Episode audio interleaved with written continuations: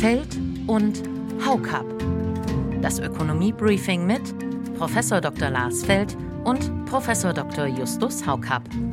Ein Pioneer Original. Herzlich willkommen zu dieser Spezialausgabe von Feld und Haukap dem neuen Wirtschaftspodcast, in dessen Mittelpunkt zwei führende Ökonomen dieses Landes stehen. Sie kennen beide. Ihr Rat ist seit Jahren gefragt in der Politik, in der Wirtschaft und in den Medien. Mal sehen, wie Professor Lars Feld all das sieht. An unseren Experten Justus Haukap. Und ähm, ich begrüße Herrn Feld. Lieber Herr Professor Feld, sehr geehrte Damen und Herren. Meine erste Frage richtet sich an Professor Haukap. Guten Abend, Herr Feld. Guten Abend, Frau Mioska. Auf einer FDP-Podiumsdiskussion im Bundestag diskutiert Lars Feld mit FDP-Chef Christian Lindner. Hallo nach Düsseldorf, schön, dass Sie dabei sind, Herr Haukap. Wäre das eine Lösung? Einfache Fragen zu meist höchst komplexen Sachverhalten, wo die Versuchung nahe liegt, es sich leicht zu machen. Profunde Antworten aber, die nicht parteiisch, nicht ideologiegetrieben und nicht dogmatisch sind, können nur wenige so liefern wie Lars Feld und Justus Haukapp. Bislang haben von ihrer Expertise vor allem Regierungsmitglieder, die Kanzlerin, Konzernchefs, die Köpfe der Finanzwelt oder auch auserwählte Studenten profitieren können. Aber das ändert sich jetzt. Künftig sorgen die beiden hier zusammen für echten, nachprüfbaren Erkenntnisgewinn. Exklusiv bei The Pioneer.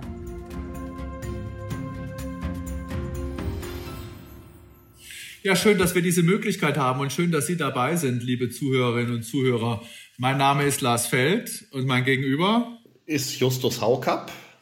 Und wir wollen Ihnen in diesem Podcast wirtschaftliche Themen nahebringen. Also versuchen, das, was es da an, an Themen gibt, zu beleuchten aus unterschiedlichen Blickwinkeln, Komplexität zu reduzieren, äh, die Verständlichkeit hoffentlich zu erhöhen, äh, soweit uns das irgendwie möglich ist und in unserer Macht steht. Ja, es ist ja auch für Ökonominnen und Ökonomen nicht immer einfach, die Dinge so einfach zu beschreiben, wie sie auch sein können.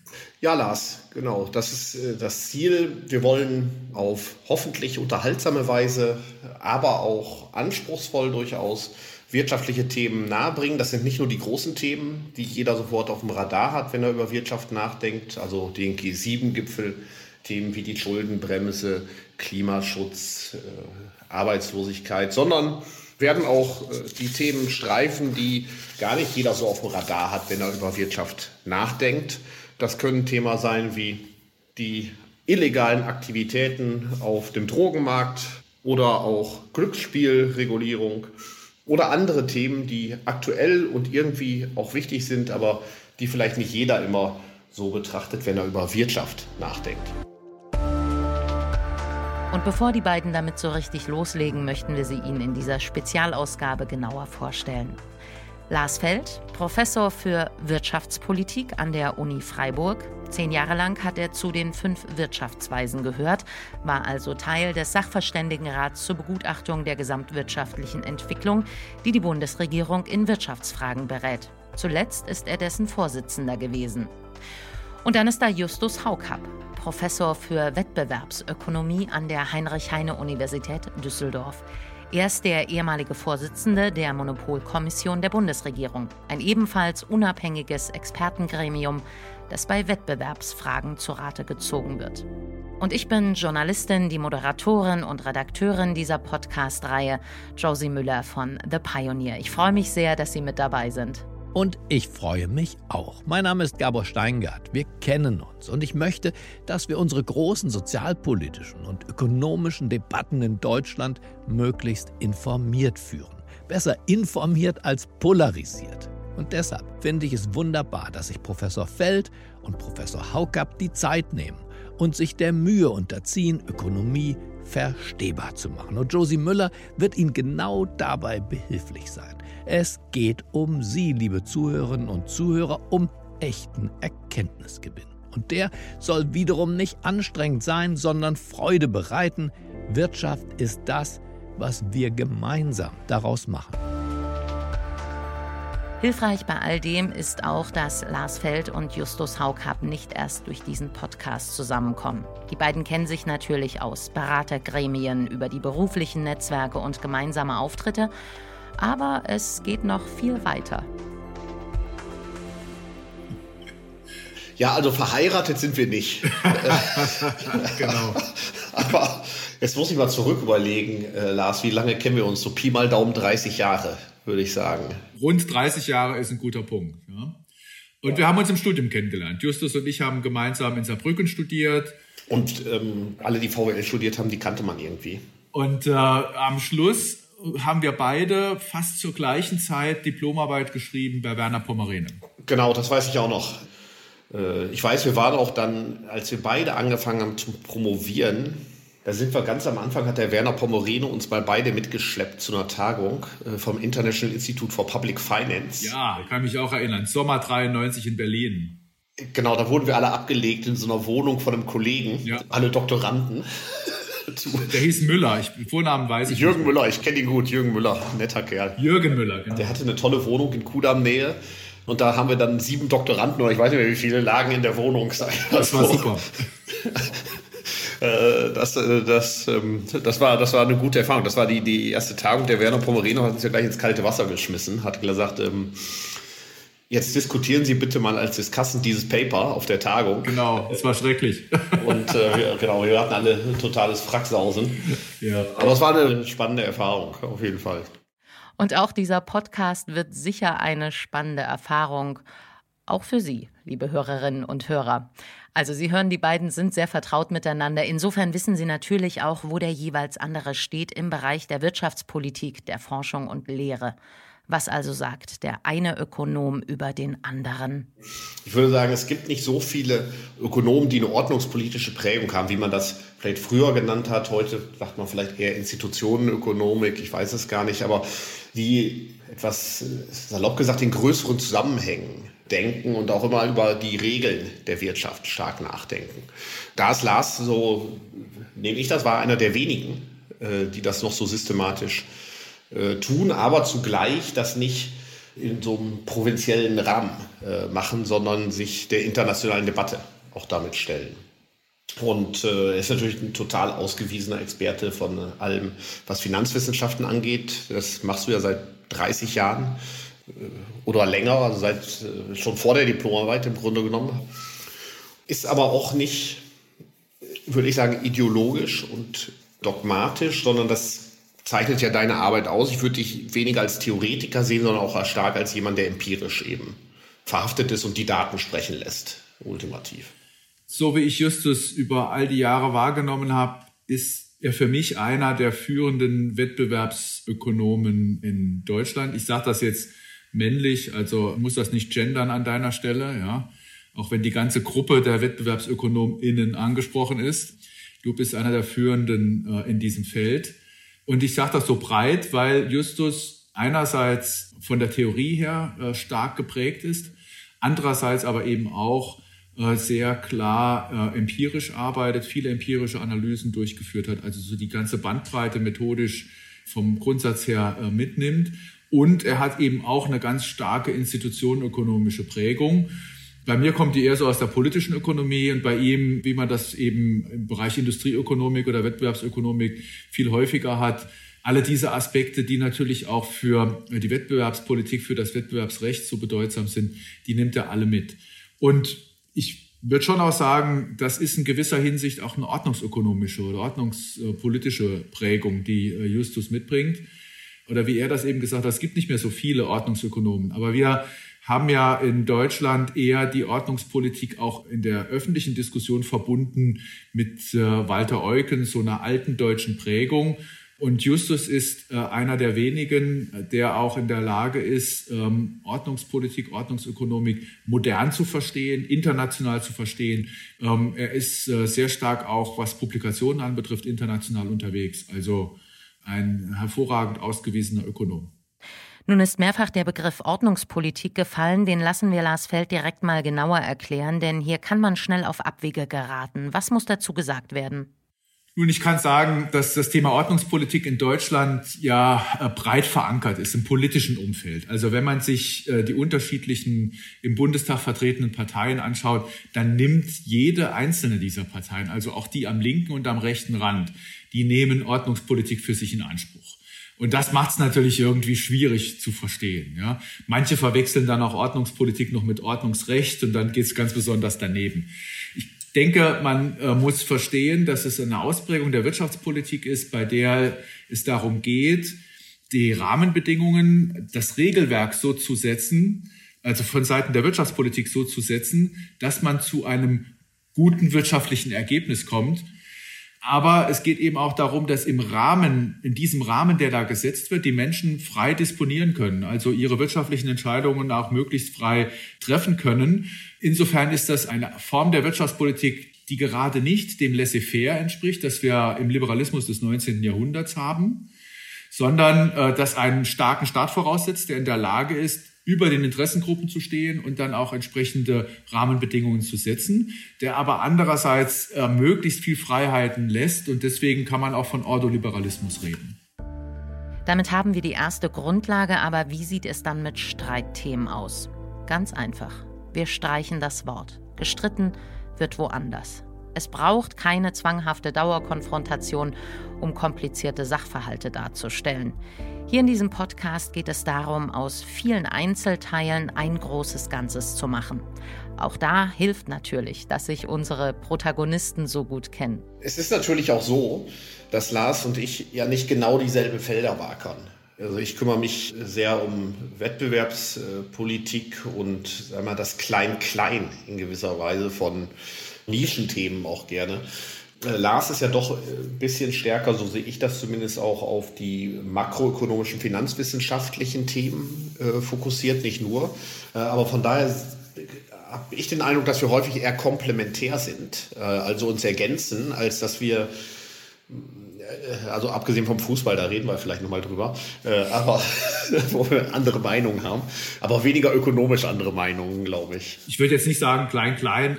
Ich meine, wettbewerbspolitische Fragen sind ja schon auch sehr äh, umfassend, ja, wenn man das so anschaut. Aber du bist schon stärker mikroökonomisch orientiert und ich bin vielleicht äh, noch ein bisschen mehr makroökonomisch orientiert, obwohl ich kein Makroökonom bin. Also wenn es um Fragen der internationalen Besteuerung beispielsweise geht und Clemens Fußt und ich uns darüber unterhalten, da wird es ja auch sehr schnell klein, klein. Ja.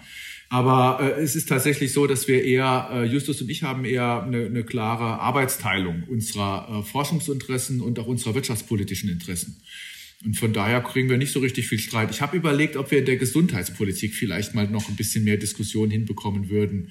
Und wir haben auch beim Thema Industriepolitik, da war ich etwas holzschnittsartiger unterwegs als du. Ja? Ich kann mir auch vorstellen, dass wir im Laufe unserer Gespräche, die wir jetzt haben, sicherlich auch nochmal auf äh, Themen kommen werden, wo wir nicht ganz einer äh, Meinung sind. Also nicht zwei Stühle, eine Meinung.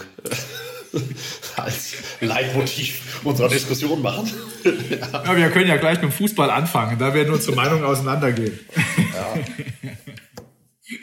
ja, die beiden sind leidenschaftliche Fußballfans und da spielen sie nicht in derselben Liga. Dazu aber später noch mehr. Erstmal zurück zu den Wirtschaftsfragen. Die können ähnlich leidenschaftlich diskutiert werden wie Fußball und gefühlt hat das jetzt in der Pandemie zugenommen. Aus Sicht von Justus Haukapp und Lars Feld ist das Interesse aber schon einige Jahre davor gewachsen. Also mein Eindruck ist, dass es eine eher schleichende Zunahme des Interesses am Thema Wirtschaft gibt. Ich glaube, dass das soziale Medien, also überhaupt die Veränderung der Medienlandschaft viel verändert. Ähm, wir sehen das auf Twitter, wie stark das Interesse von äh, Leuten ist, die nicht unmittelbar mit Wirtschaft zu tun haben äh, oder mit Wirtschaftspolitik zu tun haben und die dann aber klare Meinungen haben, oftmals auch starke, uninformierte Meinungen aus dem Bauch raus.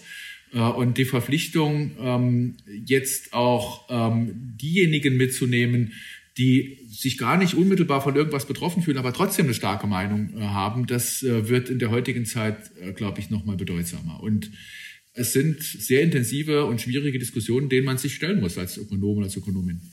Ich will vielleicht noch ergänzen, aus meiner Sicht ist die Pandemie da gar nicht so sehr so ein Treiber äh, des Interesses an Wirtschaft. Mein Eindruck ist, dass der Klimaschutz ein großer Treiber ist mhm. für das Interesse an Wirtschaft. Ähm, alle verstehen, dass es irgendwas mit Wirtschaft zu tun hat.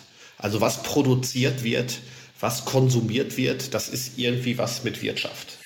Ähm, was hier beim Klimaschutz hinzukommt, sind eben auch Diskussionen um gutes Leben an sich. Und die Frage, wie sehr muss man denn da eingreifen? Muss man den Leuten Vorgaben machen im Hinblick auf ihren äh, ökologischen Fußabdruck, wie viel Fleisch sie essen dürfen und was weiß ich noch alles? Und dass wir da schon auch äh, nochmal eine fundamentalere Änderung haben und äh, deswegen sagen können, äh, das Thema Klimaschutz erfordert die Vorstellung einer Transformation. Und äh, man muss sich gerade auch aus ökonomischer Sicht sehr klar machen, äh, welche Risiken damit verbunden sind. Äh, mit der Transformation an sich. Nicht nur mit äh, einem Versagen im Hinblick auf das Klimaziel, sondern eben auch im Hinblick darauf, wie man diesen Weg geht. Der Weg ist das Ziel sozusagen. Ja? Und da müssen wir, glaube ich, ran. Und ich glaube auch, dass wir das nicht nur einmal diskutieren werden, nee. Äh, das Thema, sondern immer wieder, weil da ja viel passieren wird in nächster Zeit. Ja, immer wieder. Da werden viele Dinge auf uns zukommen und da werden wir einiges zu kommentieren haben. Absolut ist auch schon notiert. Schauen wir kurz noch auf zwei weitere grundlegende Fragen. Erstens, warum Podcast? Traditionell überwiegt bei den systemrelevanten Themen ja immer noch das geschriebene Wort. Und zweitens, mit welchem Ziel? Was ist die Motivation der zwei, sich hier zu verpflichten? Lassen wir Justus Haukapp mal beginnen. Letztendlich muss man ja sehen, also wir sind beide vom Steuerzahler äh, finanziert. Ähm, und natürlich äh, machen wir unsere Lehre und wir bilden Studierende aus. Und äh, das ist ein Teil dessen, was wir sozusagen erbringen. Und wir äh, machen auch Forschung. Aber für mich gehört es ganz klar dazu, auch diese Forschung nicht für sich zu behalten und sagen, toll, jetzt freue ich mich, ich habe irgendwas Tolles rausgefunden und kann mich den ganzen Tag darüber freuen, sondern auch das, was wichtig ist, nicht nur aus der eigenen Forschung, sondern auch aus fremder Forschung, die man rezipiert, auch versuchen in die Öffentlichkeit zu transportieren. Also diese Bringschuld der Ökonomen einzulösen und sagen, das ist eigentlich auch eine Verpflichtung dem Steuerzahler äh, gegenüber, dass er für sein Geld auch was zurückbekommt. Äh, und das ist, dazu gehört aus meiner Sicht auch eine Art der Information oder ein Transfer von Wissen in die Öffentlichkeit und äh, ich glaube in der Corona-Pandemie, da hat man ja gesehen, wie wichtig Wissenstransfer aus der Wissenschaft in die Öffentlichkeit ist. Ja, auch da sehen Sie, dass wir äh, beide eine ähnliche Prägung haben, dass wir ähm, Ökonominnen und Ökonomen eine Bringschuld gegenüber der Gesellschaft haben. Dass wir in gewisser Hinsicht nicht einfach nur, weil wir vom Steuerzahler finanziert sind, sondern auch, weil es um äh, wichtige Zusammenhänge geht, etwas tun müssen. Und die traditionelle Art, sich in Medien zu äußern, über Zeitungsbeiträge, Interviews äh, in den klassischen Medien, diese äh, traditionelle Art tritt immer mehr in den Hintergrund. Die Motivation, einen äh, Podcast zu machen, ist auch dadurch genährt, dass eben ein Podcast heute eine viel stärker frequentierte Möglichkeit ist, gerade auch jüngere Menschen zu erreichen, ähm, die sich eben nicht mehr die FAZ durchlesen oder die Welt durchlesen oder gar ein Zeitungsabo haben, sondern die morgens beim Jogging äh, Gabor Steingart hören oder einen anderen Podcast hören, Thilo Jung hören, wenn sie noch jünger sind. Also äh, von daher ähm, gibt es hier schon eben auch gerade im Hinblick auf das Medium Podcast einen klaren Anreiz. Das alleine zu bedienen, hätte ich mir nicht zugetraut. Und deswegen äh, fand ich das super, als sich die Gelegenheit ergeben hat, mit Justus äh, zusammenzuarbeiten, weil ja auch der Unterschied nochmal zwischen uns dahin besteht. Ich glaube, da sind wir auch komplementär, äh, dass wir unterschiedliche Charaktere haben. Und ich glaube, dass wir uns dahingehend auch ganz gut ergänzen für einen Podcast. Das glaube ich auch, das hoffe ich auch. Ähm, ich will vielleicht noch mal eins ergänzen. Meine Erfahrung bisher mit Podcasts ist, wahnsinnig viele Entscheidungsträger hören Podcasts, ähm, weil das anscheinend eine gute Form der Medienrezeption ist, die man mal so, ich sag mal, zwischendurch auf dem Weg zur Arbeit nutzen kann. Also das Feedback von Entscheidungsträgern auf Podcasts ist äh, enorm. Das hätte ich noch vor ein, zwei Jahren nicht für möglich gehalten. Mhm. Als Pionier können Sie mit dabei sein. Jeden zweiten Sonntag wird der Podcast künftig erscheinen. Die erste Ausgabe steht direkt bevor und um was es da geht, kann der Experte für die eher mikroökonomischen Fragen ganz wunderbar beantworten. Ich bin ja derjenige, der von den globalen Zusammenhängen nicht ganz so viel versteht. Und deswegen habe ich gedacht, der Lars kann uns doch mal erklären, was wir vom G7-Gipfel zu erwarten haben. Jeder verfolgt das mit. Äh, und wir sehen auch da ein großes äh, Interesse gibt es seit äh, mindestens 20 Jahren. Ich erinnere mich noch an die Demonstrationen in Hamburg, in Heiligendamm und an anderen Orten. Das ist ein Thema, was viele Menschen berührt, diese Treffen. Ähm, und das andere, damit wir dann entspannen können, vielleicht, vielleicht auch nicht, ähm, ist ja auch häufig nervenaufreibend, ist die Fußball-Europameisterschaft. Und das müssen wir natürlich möglichst schnell abarbeiten, solange die deutsche Mannschaft noch im Spiel ist. du sagst das schön. Ich weiß nicht, ob du von den Makrothemen so wenig weißt, weil wenn wir uns anschauen, um was es da im Moment geht, das ist natürlich Fiskalpolitik äh, auf der Makroebene, aber es geht dann sehr schnell auch um Fragen, die äh, in den Mikrobereich hineingehen. Das Thema öffentliche Investitionen, das ja jetzt schon sehr, sehr lange immer wieder äh, durchgekaut wird. Während beim Thema Fußball, das sind wir natürlich beide als Experten gefragt. Das ist ja völlig klar. Ja. Ich kann mich schon gleich als Mitglied des FC Bayern outen und insofern ähm, haben wir viel Diskussionsmöglichkeit. Ja, also bei allen Gemeinsamkeiten, die wir schon äh, herausgefunden haben oder die wir schon wissen, äh, also hier könnte der Gegensatz nicht größer sein. Ich bin Mitglied des FC St. Pauli und ähm, äh, genau, glühender Verfechter, Dauerkarteninhaber äh, und äh, freue mich schon auf das erste Heimspiel wieder gegen den HSV. ja, aber sag mal, Justus, wie lange bist du schon Pauli-Fan? Und nicht mal Mitglied frage ich gar nicht, sondern Pauli-Fan. Ich würde sagen, so etwa 35 Jahre. Das ist ja kurz. Ja, genau. Äh, ich, das kam so äh, kurz nach der Pubertät, äh, würde ich sagen. Also noch nicht im Kindergarten. Erst ein bisschen später, als ich schon ein bisschen Bier trinken konnte.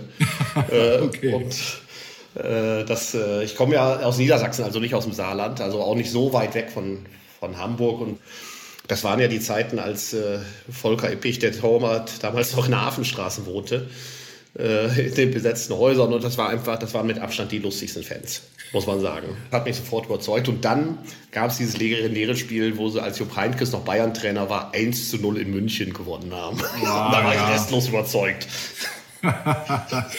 naja, ich bin seit 1974 Bayern-Fan, Mitglied erst seit ein paar Jahren, also mittlerweile glaube ich auch schon zehn. Dann kann man natürlich sagen, ich sei Erfolgsfan, weil das erste Spiel, das ich geschaut habe als Achtjähriger damals, war das Spiel Bayern München gegen Atletico Madrid im Europapokal der Landesmeister, also dem Vorläufer der Champions League.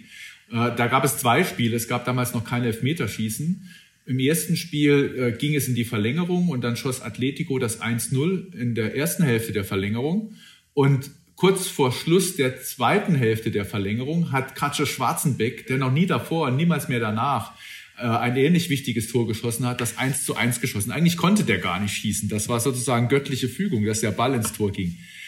Äh, und dann gab es das zweite Spiel ähm, nach dem Unentschieden nach Verlängerung und dann haben die Bayern, glaube ich, 3-0 gewonnen. Das habe ich auch gesehen. Das war das erste Spiel, das ich überhaupt als Kind äh, im Fernsehen anschauen durfte, noch auf einem Schwarz-Weiß-Fernseher.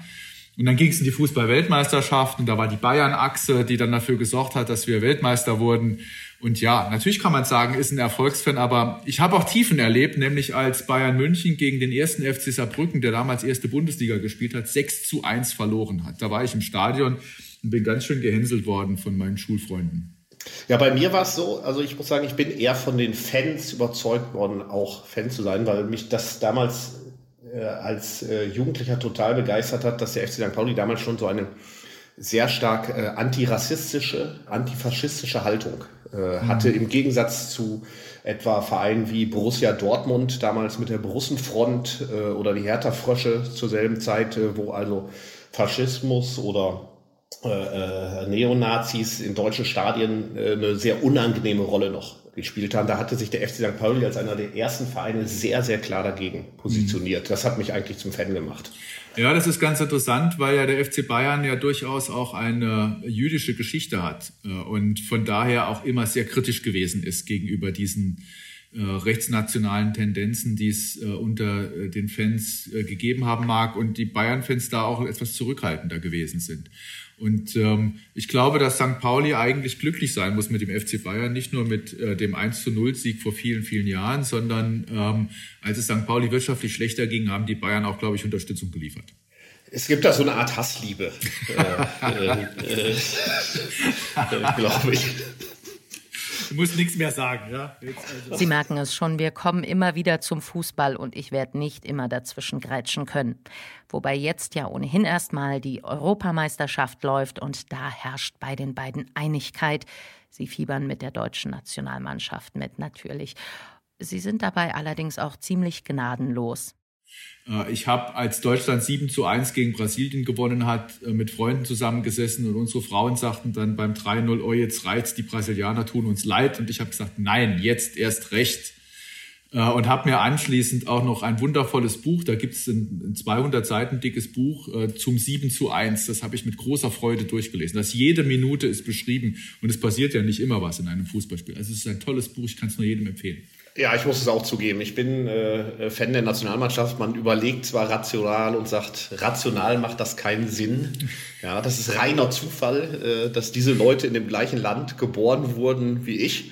Und die, ich kenne die auch alle gar nicht. Äh, und letztendlich ist das ein Gefühl, dem kann ich mich nur schwer entziehen, doch Fan zu sein. Und von daher fieber ich natürlich mit der Nationalmannschaft mit und freue mich auch wahnsinnig, wenn die gewinnen und äh, am besten Europameister oder Weltmeister werden.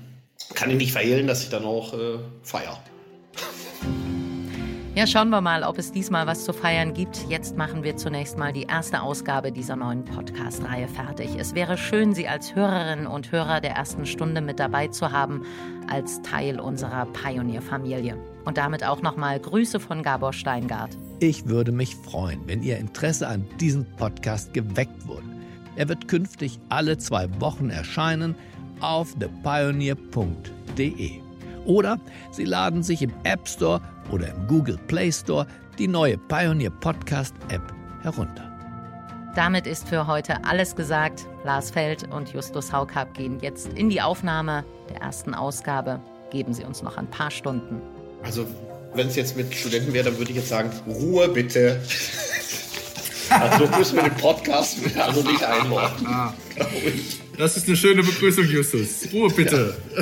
Ja. Aufnahme.